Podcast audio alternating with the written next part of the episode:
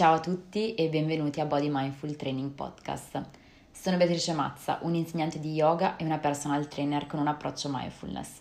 Sono anni che penso di desidero realizzare questi podcast, ma poi, per una scusa o per l'altra, ho sempre rimandato. Il periodo di quarantena che abbiamo vissuto quest'anno mi ha dato lo spazio e il tempo anche per dare una forma concreta a questo progetto. Body Mindful Training Podcast vuole essere uno spazio per tutto ciò che riguarda la salute fisica e mentale per me non esiste divisione tra ciò che siamo sul piano fisico come esseri umani fatti di carne e ossa e ciò che riguarda il nostro piano mentale, quello emozionale e lo spirituale. Per questo nella mia visione non esiste scissione o separazione tra l'allenamento, l'alimentazione, la pratica yoga, mindfulness, meditazione, salute mentale e spiritualità.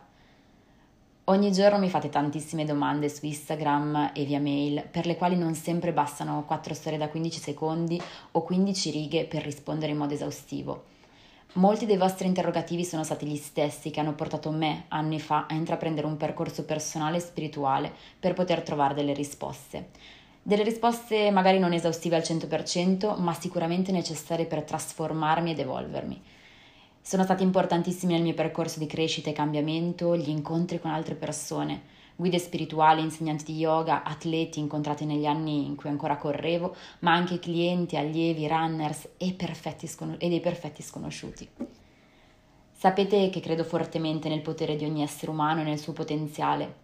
Molto spesso questo potenziale è completamente schiacciato e inesplorato a causa delle scelte che facciamo quotidianamente. Se mi seguite già ormai lo sapete, per me la consapevolezza è la chiave di tutto. Divenire consapevoli di qualcosa è la base perché avvenga la trasformazione. Fisica per quanto riguarda l'allenamento e invece energetica, mentale e spirituale per quanto riguarda tutto ciò che siamo al di sotto della nostra pelle, dentro la materia. E quando cambia ciò che siamo dentro, quando ci conosciamo davvero andando nel profondo fino agli angoli più bui di noi stessi, beh, inevitabilmente anche tutto ciò che abbiamo intorno muta. Per me è stato un percorso durato diversi anni e che prosegue tuttora e credo che il miglior modo per aprire questo spazio di scambi e interconnessioni sia raccontandovi la mia storia. Perché proprio grazie al punto da cui sono partita anni fa, dalle domande che mi sono sorte, dal cercare un'alternativa al pilota automatico con cui vivevo la mia vita, che sono arrivata a scoprire nuovi e ampi orizzonti e diverse possibilità per me. Quindi da dove cominciare? sono stata un'atleta agonista di atletica leggera per quasi vent'anni. E questo che penso sia il punto di partenza da cui devo per forza partire, ovvero corsa e movimento sono stati delle, una delle mie più grandi passioni e lo sono tuttora. Non so dirvi quando ho scelto di diventare un atleta, in realtà non me lo sono mai chiesta e forse ad oggi arrivo a credere di non averlo neanche scelto. Insomma, ero veloce, brava, determinata, mentalmente competitiva, anzi super accanita con, con l'agonismo e quindi a 16 anni sono diventata un atleta, come se fosse una conseguenza del tutto naturale e spontanea del mio carattere. Non mi sono mai chiesta se questa fosse la scelta giusta per me. La corsa mi definiva e io mi lasciavo definire da essa. Ho sempre amato della corsa la libertà che provava ad ogni passo, quella sensazione di profonda connessione col mio corpo e quello stato di flow in cui mi ritrovavo semplicemente quando ero in gara. Quando lo stato di flow è quel momento in cui non c'è nient'altro se non il momento presente, il tuo cervello è in uno stato di completo silenzio e tu vivi quel tempo come infinito e per me erano 60 secondi circa la mia gara, quindi erano 60 secondi di estasi. Per tantissimi anni mi sono identificata come Bea quella che corre e salta gli ostacoli. Era un'identificazione che mi dava sicurezza. Sapere di essere la ragazza bionda che correva mi dava dei confini, un ruolo nella società, ma che al tempo stesso mi limitava nel poter esplorare altre parti di me. L'atletica ha formato gran parte del mio carattere e sarò sempre grata a questo sport.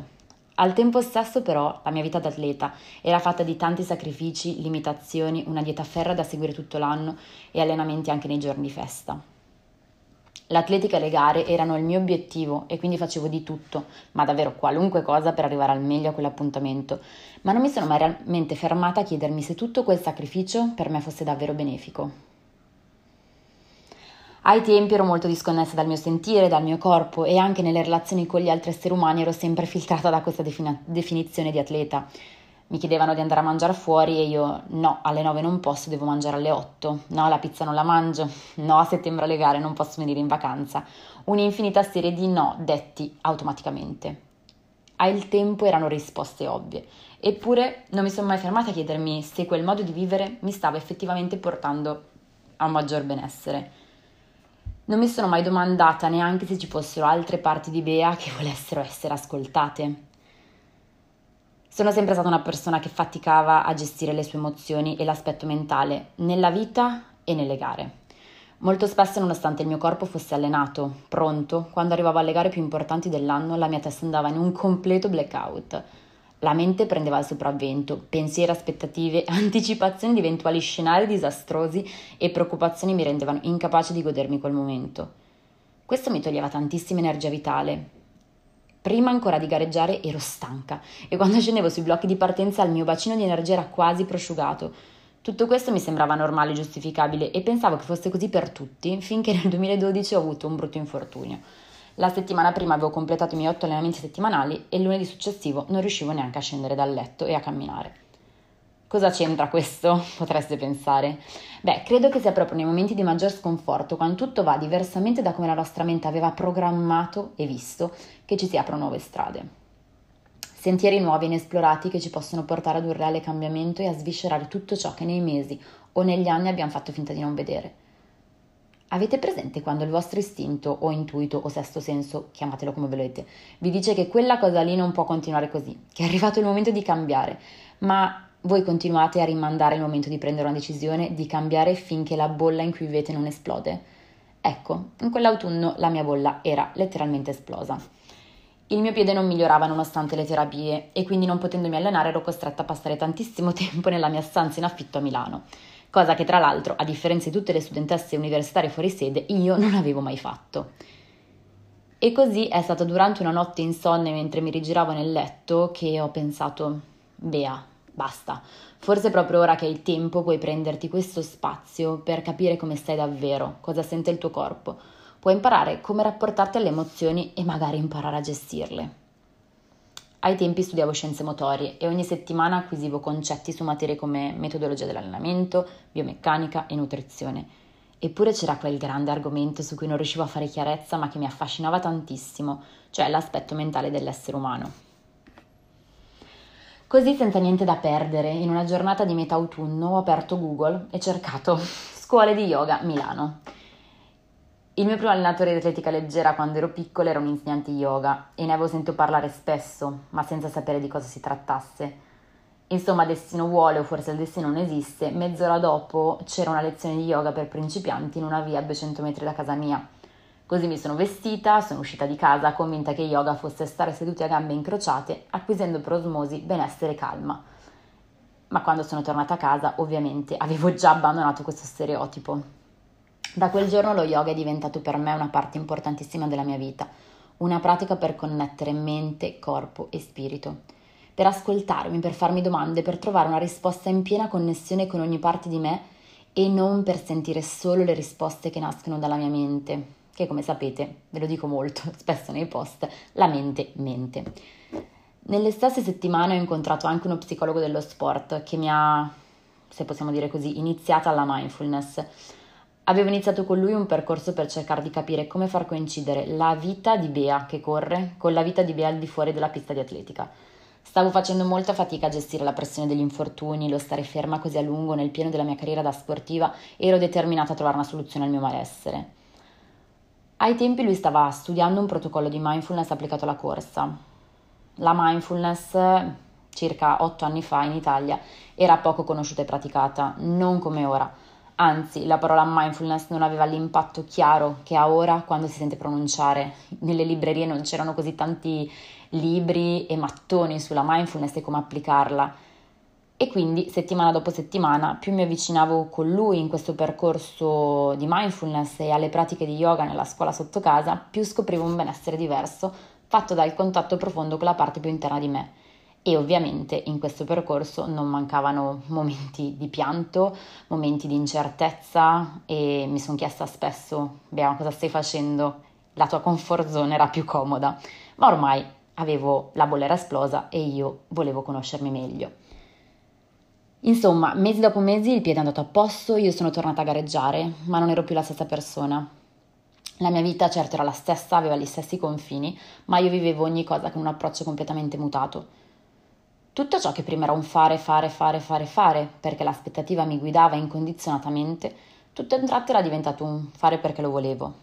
I miei pensieri erano sempre stati come la pallina impazzita all'interno di un flipper. Avete presente l'immagine? La pallina continua a rimbalzare da una parete all'altra, destra, sinistra, su, giù, in alto, in basso, senza mai fermarsi o trovare quiete. Quei mesi di mindfulness e di avvicinamento al mondo dello yoga mi avevano insegnato come scegliere consapevolmente di non abbracciare indistintamente tutti i pensieri e di non farmi trascinare sempre solo dalle emozioni. Così quando sono tornata a gareggiare l'anno successivo al campionato italiano è stato qualcosa di incredibilmente bello. Corpo e mente erano connessi. Per la prima volta correvano fianco a fianco, supportandosi e sostenendosi. Ho gareggiato perché volevo farlo, non perché qualcuno si aspettava che io lo facessi e tra l'altro cantassi anche bene. Ricordo solo che il mio mantra prima delle gare era diventato Bea, goditi la corsa e poi scendevo sui blocchi. Avevo deciso di provare piacere, mm, di provare piacere anche durante lo sforzo fisico estremo che può costituire una corsa, una gara. Ho scelto di non focalizzarmi sull'obiettivo, sul tempo, sul cronometro, sulla medaglia che volevo, ma di vivere in pieno contatto con me stessa quell'esperienza. Tornando a ciò che faccio nella vita, nel 2015 mi sono laureata in scienze motorie e sono subito diventata una personal trainer controcorrente. In che senso controcorrente potreste chiedervi se non mi conoscete dal vivo. Controcorrente perché avendo provato su di me l'impatto della mente nel raggiungimento dei risultati che mi ero prefissata, ho compreso che se volevo aiutare davvero le persone a dimagrire, a tonificare, a rimettersi in forma, non potevo trascurare l'aspetto mentale delle loro vite. Cosa stavano vivendo al di fuori dell'allenamento quelle persone? Cosa sentivano? Erano felici? O si sentivano in una gabbia senza possibilità di movimento e di quella gabbia faceva parte anche il contattare un personal trainer per ottenere risultati estetici che per un istante li allontanassero dal problema reale. Non potevano insegnare loro quindi la consapevolezza, l'ascolto, la curiosità, ma soprattutto la respirazione. Non potevo illuderle che vi fosse solo un corpo da allenare completamente sconnesso dal piano emotivo e dal proprio sé, Così sono diventata Mindful Running Coach e nel 2016 ho fatto anche la mia prima formazione di Vinyasa Yoga a Milano.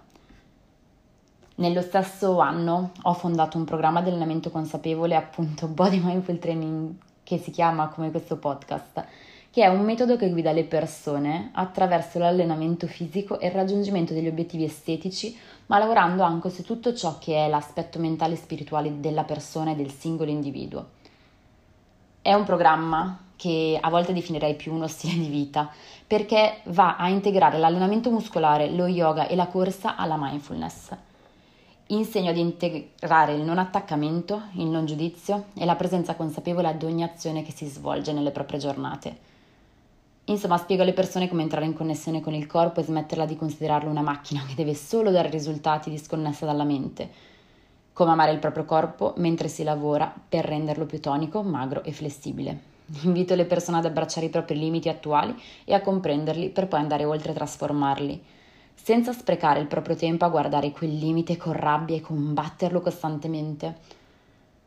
Ho sempre creduto tantissimo in questo progetto. Nei primi anni in cui lavoravo con questo format a Milano, le persone arrivavano da me chiedendomi di portarle verso la forma estetica che desideravano. E io, allenamento dopo allenamento, ovviamente rigorosamente al parco e non in palestra, chiacchierata dopo chiacchierata, fornivo loro una visione più completa o olistica, se così vogliamo chiamarla, da integrare al loro percorso di allenamento. Per molte persone poter raggiungere i propri obiettivi a livello corporeo richiede il non tralasciare ciò che c'è dentro di noi, sotto la pelle. Insomma, la mente influenza tutto ciò che siamo e il nostro modo di vivere. La mente può essere la nostra migliore alleata o la piacerrima nemica. Voi vorreste mai condividere 24 ore al giorno, 7 giorni su 7 con il vostro nemico nella stessa stanza? Io credo di no, eppure la mente parla tutto il tempo. Molto spesso l'attenzione quando qualcosa non va la rivolgiamo subito all'esterno.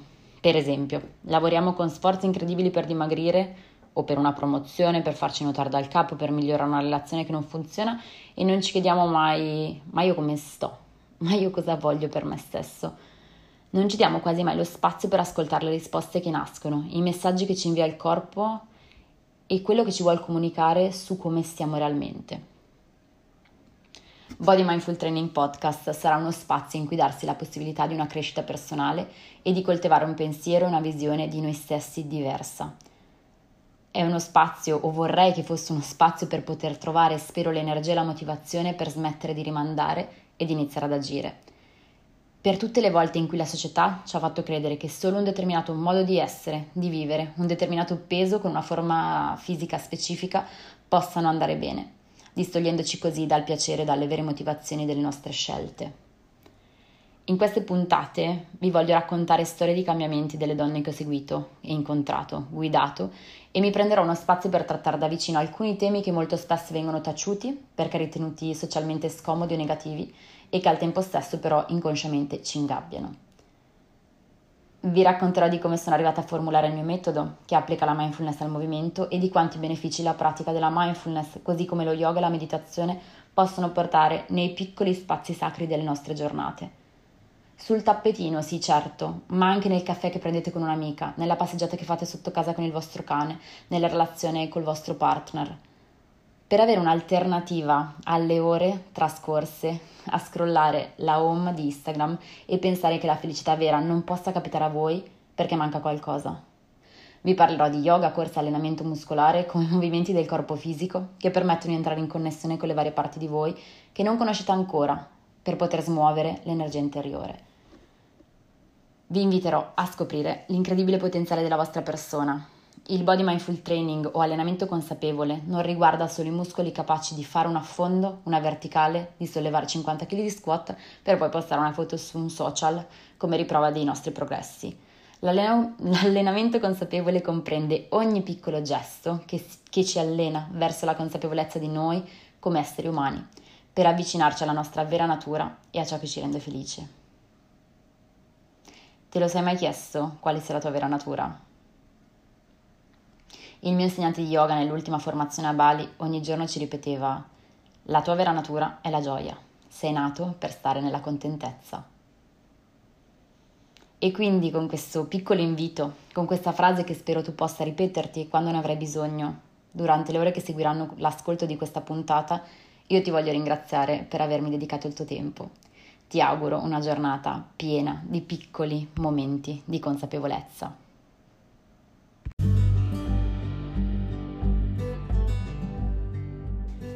Grazie per aver ascoltato questo episodio di Body Mindful Training Podcast. Puoi restare connesso con me attraverso il mio canale di Instagram, Beatrice underscore Mazza, e scoprire di più su tutti i miei servizi live e a distanza dal mio sito www.beatricemazza.it. Coltiva la tua consapevolezza, un movimento e un respiro alla volta. Resta nel qui e ora. Ci sentiamo al prossimo episodio. Un abbraccio pieno di luce.